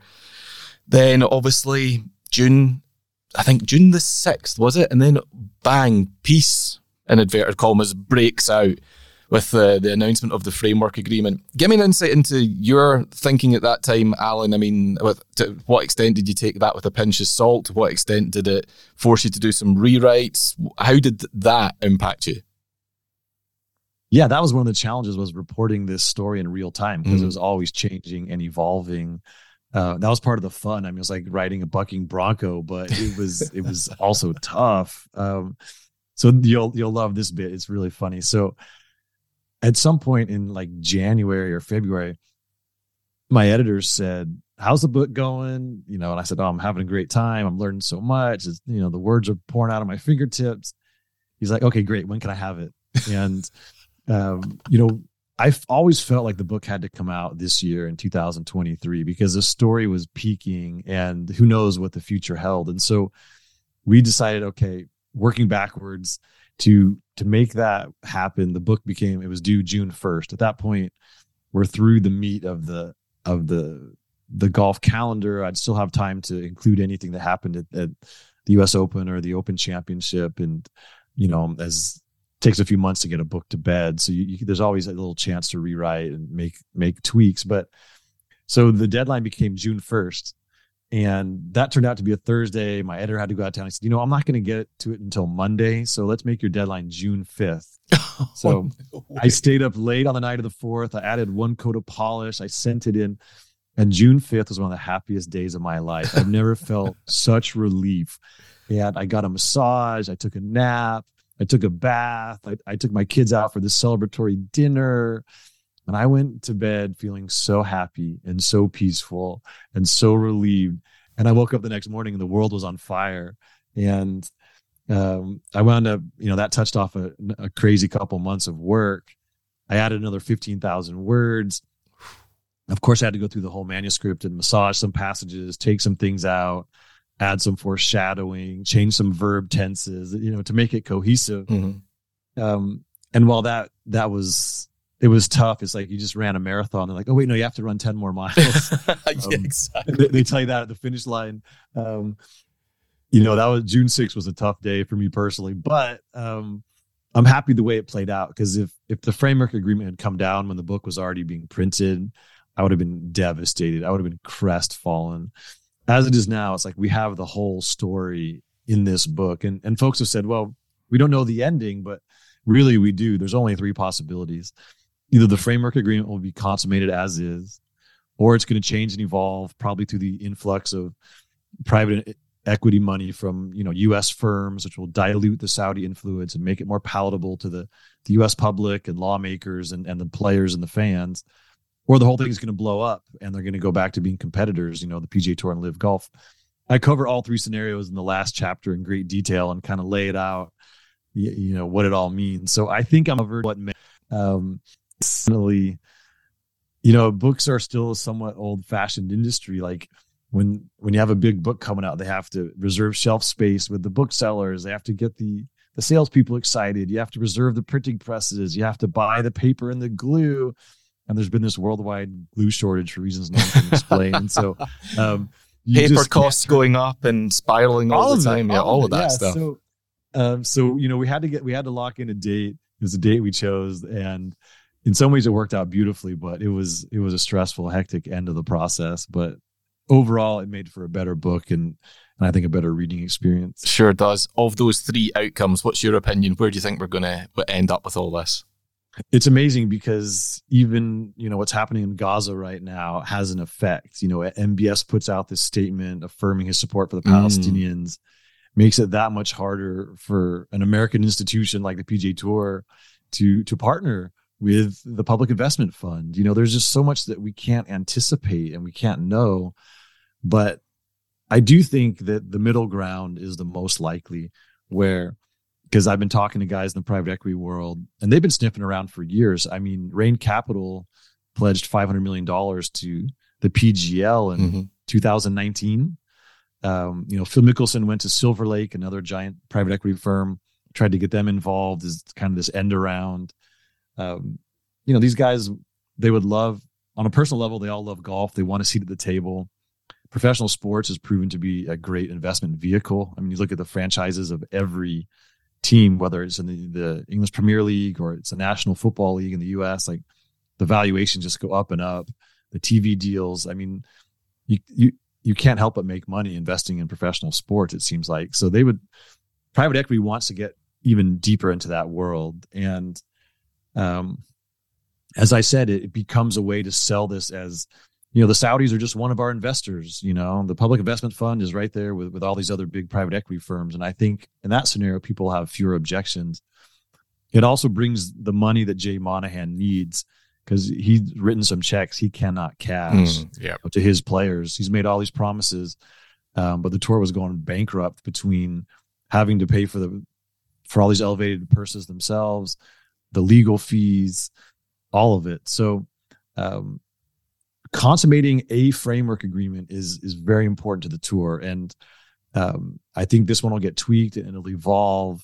And in the end, it'll a, have been a very tumultuous period for professional golf, but the payoff for the fans might be a better, more unified global schedule where you take the the 12 best tour events, you take the six best events from from the European tour, you sprinkle in a couple LIV events, and all the top players turn up for for every one of these tournaments. And instead of competing with each other for the best players, like you know, sometimes you have a good tournament in Europe, you have a good tournament in the US, and and the players have to choose. Now you get the best players together all around the world and uh, it could be gangbusters. So um, that that it may be a very challenging um, process to get there, but if they can consummate it, then I, I think the final product could be pretty cool. What you've just described there sounds awesome, and the thing about awesome things, like any anything good, well, it doesn't come easy, does it? And change is well, we're as a species, we're pretty resistant to it. I'm I'm just fascinated to see how 2024 goes because 22 was so divisive and bitter and angry. Kind of feel like 24's got a little bit of that coming around the corner, but we will see. Just a couple of things before we finish up, Alan. So the the the first of those, the news obviously has just broken this week. Your your longtime colleague, a great writer, uh, Michael Bamberger, was pretty much first there with the, the Patrick Cantlay stuff, with the, the Hatgate incident and all that kind of carry on. That then it's accelerated the conversation about players and how they're compensated. Are we going to reach a ceiling, do you think, in terms of how much these guys are getting paid? Is, is that is, is a cap something that, you know, I know it's popular in other American sports, but is that possible in golf, do you reckon?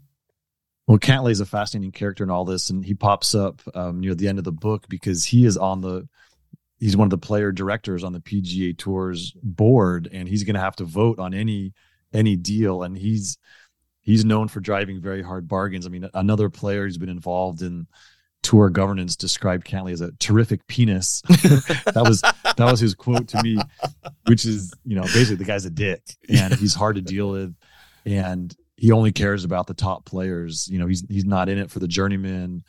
Uh, he he wants to make his life better and more lucrative, and the guys of his station. And that's a challenge when you're a big membership organization with 200 players who have very different interests and concerns than the guys at the very top of the money list. So his role is going to be fascinating. And you know, one of the independent directors, you know, drawn from the business world on the tour board, this guy Randall Stephenson, he resigned in protest. Mm um, because of the framework agreement and because of the way he was treated in that process.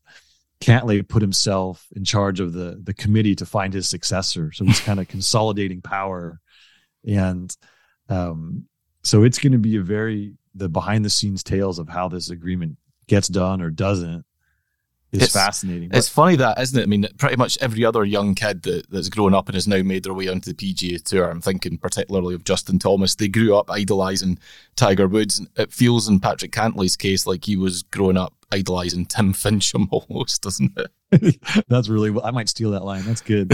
Um, yeah, or Machiavelli or. Yeah. Know, yeah, like you can you can come up with a Alexander the Great. I mean, you know, whoever. Like, there's few people we could we could we could we could speculate or but not Caesar because neither he nor your team could conquer Rome a couple of weeks ago. So there you go. Tough but fair. But um, but to your question about player compensation, I mean that that's a that's a big thing, you know, because Cantlay, part of the reason why he's so bitter is he turned down seventy five million dollar offer from LIV Golf. Mm. So, uh, you know, guys like that they want to be made whole. And how do you do that? If if the framework agreement is consummated, this new for profit entity is created the the idea is to give equity in this uh, in this new business to the top players. Obviously, Tiger and Rory, but even a guy like Cantlay might get a piece. But I think what we've learned is there's no rules anymore. You know, the, the quaint notion that a golfer should only make money on the weeks that he makes a cut, like those days are long gone. I mean, this this new company, whatever they call it, they could put the top players on salary and say, okay, Rory, in exchange for you playing in these 20 tournaments, we're going to give you a salary of $50 million and whatever you take in, in prize money is your bonus. And Patrick Cantlay will give you $10 million as salary. Or, you know, the tour could go to an appearance fee kind of system, which other tours have, and and and kind of push the bill onto the sponsors. I just think that what what has been we're in an era of unprecedented greed among the top players. They want to get paid any way they can, and they don't care about the old model. You know, LIV kind of blew that up. So um, we'll see how creative things get, but um, if you have private equity money and you have Saudi money and you have TV money, uh, the players are going to want a piece of all of that. So I think that uh, it's never been a better time to be a young golfer because there's there's going to be riches coming your way that were unheard of even two years ago, un, undreamed of, and um, I think I think the paychecks are just going to keep going up in the short term. Now, you know, the what the tour bumped up against was the sponsors were rebelling. They they didn't want to pay anymore, and that's why you have to bring in these outside investors and you know the, the saudis are unique in that they don't necessarily want a return on their investment right away you know they have a 10 year plan they have you know this vision 2030 i guess it's seven years now but they're they're looking long term private equity firms they they want their money back. I mean they're not they're not charities. They mm. want to make a profit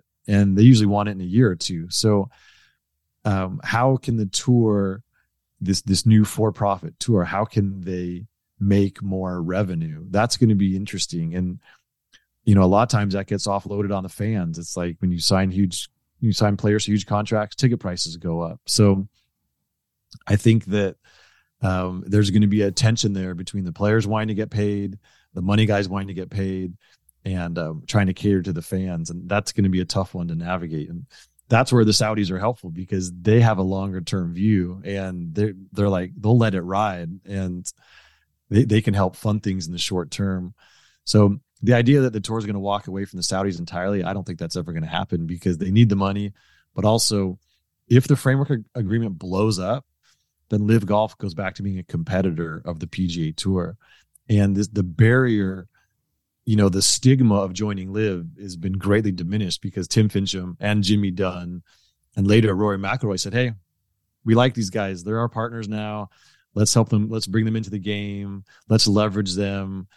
And, you know, they're good people. We believe in them. You know, they they got this warm embrace from the golf establishment, even from corporate America. You know, the signal was you can do business with them now. And so uh, the tour does not want to be in a position where it's competing against LIV again because they could, you know, the tour could lose a whole generation of top players if it's an open market. And uh, so it's there's a lot of pressure to get this deal done. I think it will get done. Yeah, but what what comes next is going to be fascinating. Yeah, and they'll all live happily ever after, potentially, or or not.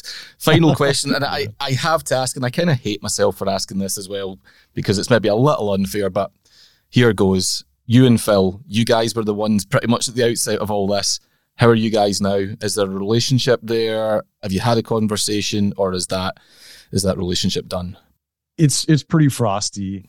You know, a- after getting bounced out of this press conference and all the sort of the drama around that, I just gave Phil a wide berth for basically the rest of 2022 mm. because I didn't I didn't want to look like I was trying to start anything, and so I didn't really ask him questions in press conferences. I just let him do his thing and um, but the start of 23 is as I was deeper into, you know, writing LIV and Let Die. I mean, Phil was the center of the maze on all of this. It's incredible. He was negotiating with the Sa- well, he was negotiating with the Premier Golf League. Then the Saudis came on the scene. He was negotiating with the Saudis. He was going back to the PGA Tour to try and better his station there. And then he did this end around where he tried to create his own breakaway circuit using private equity money and basically took the the intellectual property of the Premier Golf League I mean, Phil was working four sides of the street simultaneously. It's incredible.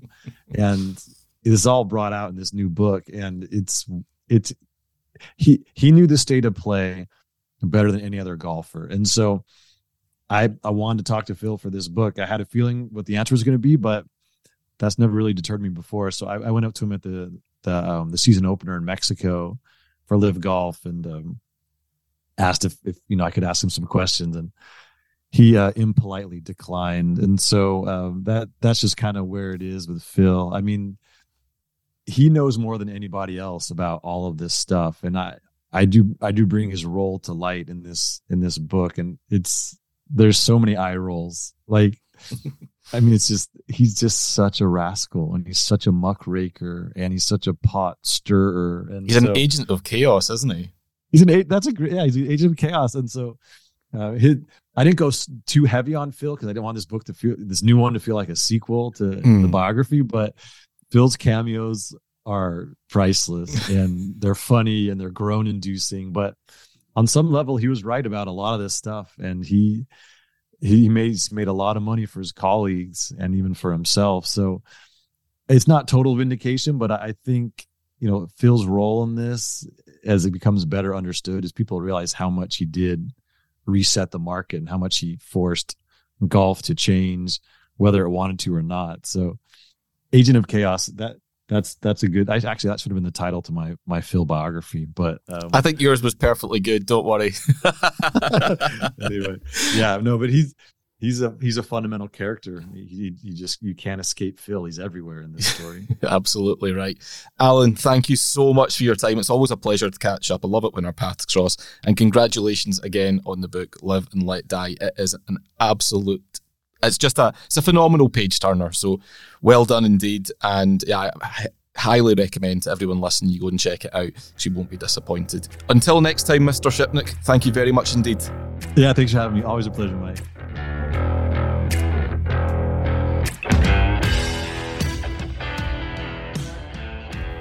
Big thank you to Alan for his time.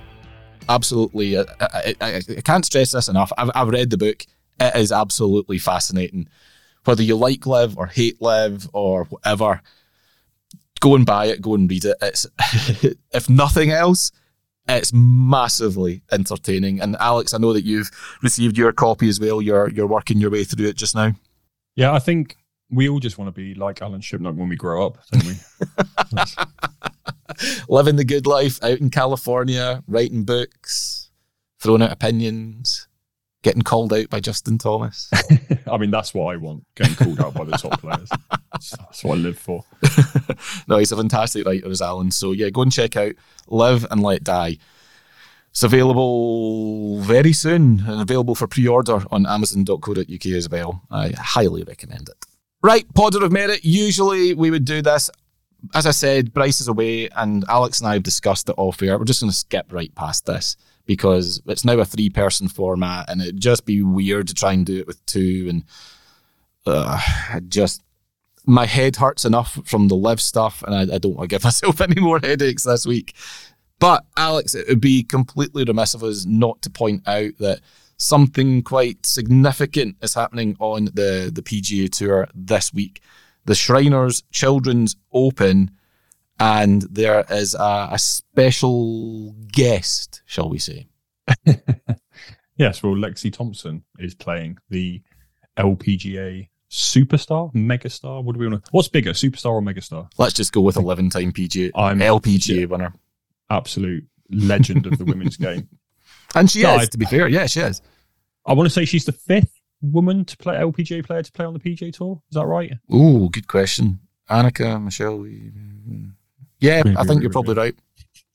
But look, I, I absolutely love stuff like this. I think it's it's good to have that kind of inclusion. It's good to have that crossover. You know, we talk about the events that happen through the year which are mixed. You know, the the uh, what is now the Grant Thornton Invitation. Is that what it's called? The the little what did you call it? Boondoggle. That's the and one. Giggle. Hit and Hit giggle. and at the end of giggle. Yeah, year. that's it. That's uh, I like Boondoggle. I think we should of all the American things we've adopted, that is one that we haven't yet, and absolutely should be the case. It's good for the tournament. It's good for the Shriners, which obviously uh, does a lot of work for for charity. Wonderful PR.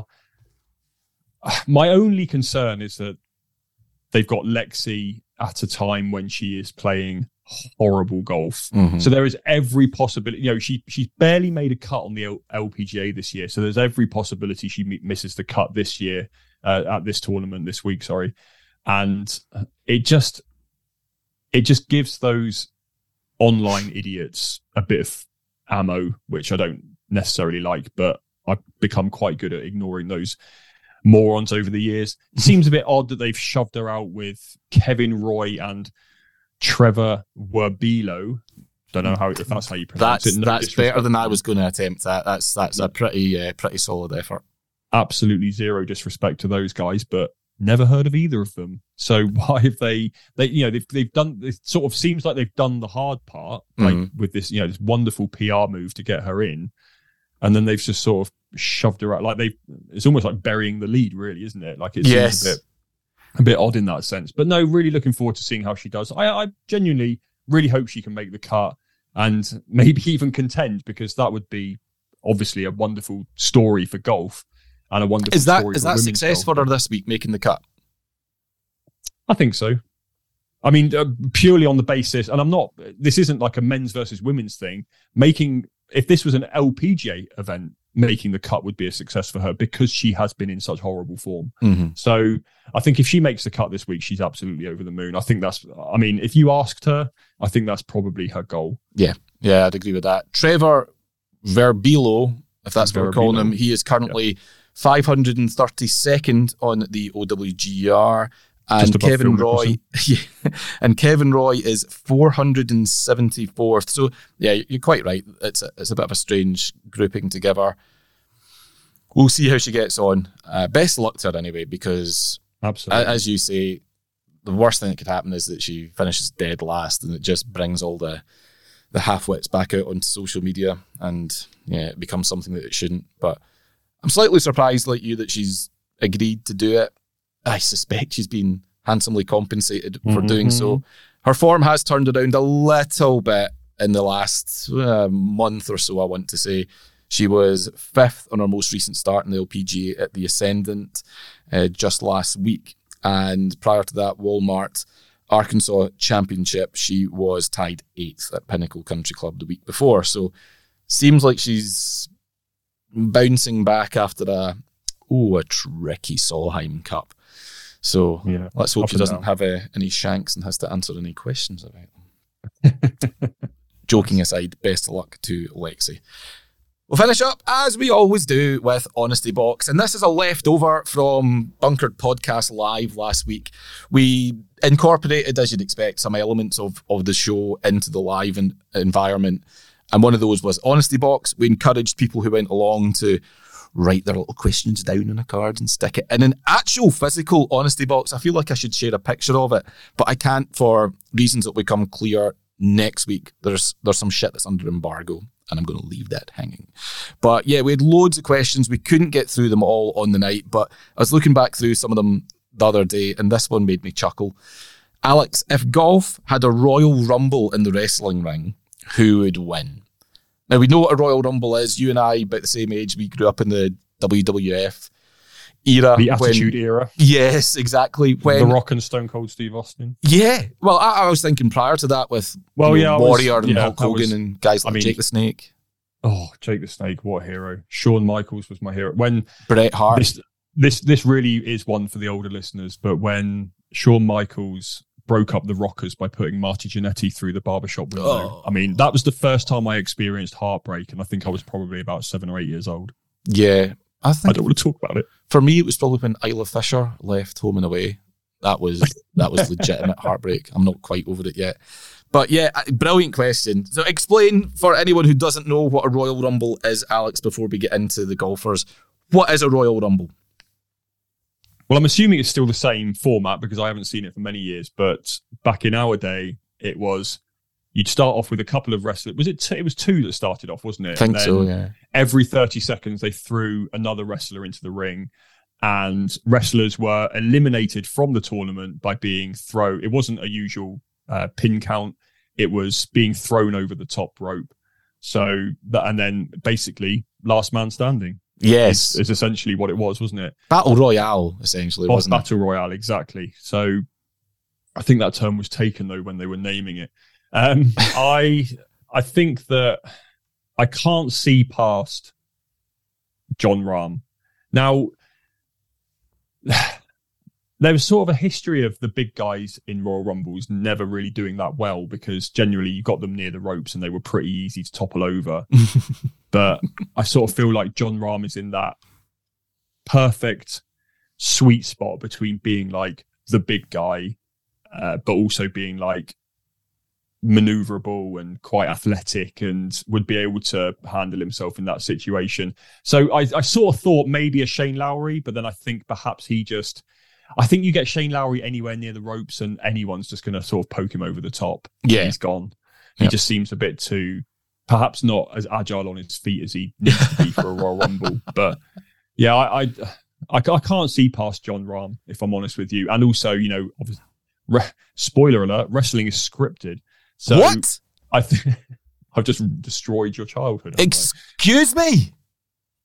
I genuinely, genuinely remember when I was about 14 having an argument with a lad in the village I grew up. Honestly, I grew up in a village of about 500 people. So obviously all the kids of all ages just hung out together. And I remember specifically being about 14, arguing with a lad who was probably 18, 19, who kept trying to tell me that wrestling was fake. And my only argument was, why would they do all that if it wasn't real? Like, why would they do it? And he's going because they get paid an absolute shitload of money. And I'm sort of 40, like wide eyed, just going, please tell me that's not true. Absolutely devastated. But no, I, I think that this not only in terms of his ability, am I backing Jon Rahm? I think he's the, the people's champion that the, the script writers would want to win. Or maybe like a bad, maybe if they like threw Patrick Reed in and had like a, a, a bad guy win, that would be good, wouldn't it? But no, I'm sticking with Rahm. Yeah, Ar- Ryan, argue with it's, me. it's Ryan Fox. Oh. It's Ryan Fox all day long. I know it's not what the script writers want, but he'll just brawl the living daylights out of you.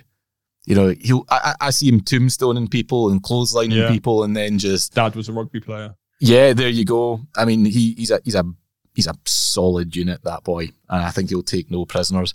I also, and this is a little bit controversial, but Aaron Rai, not out Okay. of, not for physique reasons, but he wears two gloves, so his grip's bound to be better with all those oiled Yeah. up bodies. So he'll just be flinging people out of the ring left, right, and centre.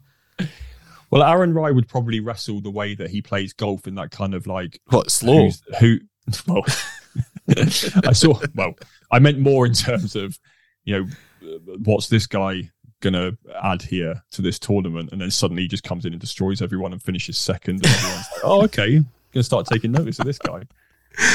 Alternatively, it could be Brian Harman, but he'll just be picking people off, you know, from outside the ring, and just he's the last one standing when he's, you know, bow and arrowed everyone out of the way. Who would be the first person out? Do you reckon? oh god Because I've got a theory, and I don't think you'll like it. just it would just be but it would there was that my favorite ever uh, WrestleMania, uh, not WrestleMania, Royal Rumble entrance was when the do you remember the Bushwhackers? Those Yeah. weird like red, rednecks that used to come in and they do their stupid little dance as they were coming down the thing. They literally, I can't remember what year it was. It would have been early mid nineties, and they walked down straight in the ring, straight out the other side. And I, I just I can't see any like. Imagine like you're in the ring, you're uh, and you just you see Nicolai Højgaard coming down the thing. Like you're just going to pick that guy up and just like you're if you're Ryan Fox or Jon Rahm and you're in the ring and you and Nicolai Højgaard gets in, you're just going, yeah, sorry, mate, and you're just throwing him straight out. That, that guy. I love you, Nicolai, but you are offering nothing in a Royal Rumble scenario. I'm afraid. Yeah, him and Go on, Rasmus would me. team up together. Be the Great Danes. That would be their their tag team nickname. I like it. Not bad. Eh? No, it's got to be Viktor Hovland. He'd be first out. 'cause he'd probably just walk it straight in and go, "How you doing, guys?" Big smile on his face. Should I just go? Yeah, do you want me just to leave? No problem at all. You guys I'll, batter I'll on. throw myself over if you want. That's Or Jason Day. He probably wouldn't make it to the ring. He'd sneeze and then probably tear a pectoral muscle or something like that. Poor Jason. Well, I think that with Hovland as well, like we, we all saw that amazing clip after the Ryder Cup where he was, you know, spraying his mates with champagne and then just pissing himself laughing. That Yeah. would just be him. He would just like go up behind Jon Rahm and give him like a forearm, and Rahm would turn around and Hovland would just be pissing himself laughing, and Hovland, Hovland would just send him flying over the ropes. I tell you, I wouldn't want to take on Sepp Straka either. I think he could do some damage. He's got that. Well, we sort of learned this at the Ryder Cup, didn't we? When we were sort of standing a bit like up. It was the first time I'd ever seen Sepp Straka in person. Obviously, seen him on the, on the te- telly plenty of times, but he's got a bit of a baby face about him. Yeah. Something quite a bit like Ole Gunnar Solskjaer at Man United. Like he's, oh, what's he going to do? He looks like a 12 year old, and then suddenly absolutely destroys you by scoring four goals in four minutes. but can we They just do? score. Can next week's pod? Can can we just do an hour of talking about wrestling and golf? Can we just do that? Why not? Yeah, Nothing else absolutely. is going to happen next week, is it? That's what we were saying this time yesterday, and lo and behold, we've made over an hour and a half's worth of content out of it. At least we at least we've got backup if we need it. So That's true. Golf, it's never dull, is it? Anyway, Alex, look, thank you so much for your time. Much appreciated No as always. Thank you, Alan Shipnuck, for, for joining us on the call. As always, much appreciated. Thank you to Callaway for their continued support. And thank you most of all to you for listening. We'll be back next week when hopefully Bryce will have returned, having drunk his body weight in Super Bock. And I think he's playing some golf when he's out there as well, maybe. So, yeah, he'll be regaling us all with really long, boring tales about how Portugal's great and, you know, how lucky he is. So stay much, tuned for much he prefers it to Rome.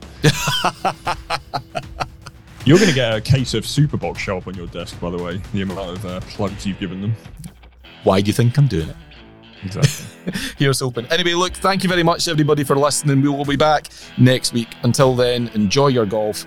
We'll see you soon. Bye bye for now.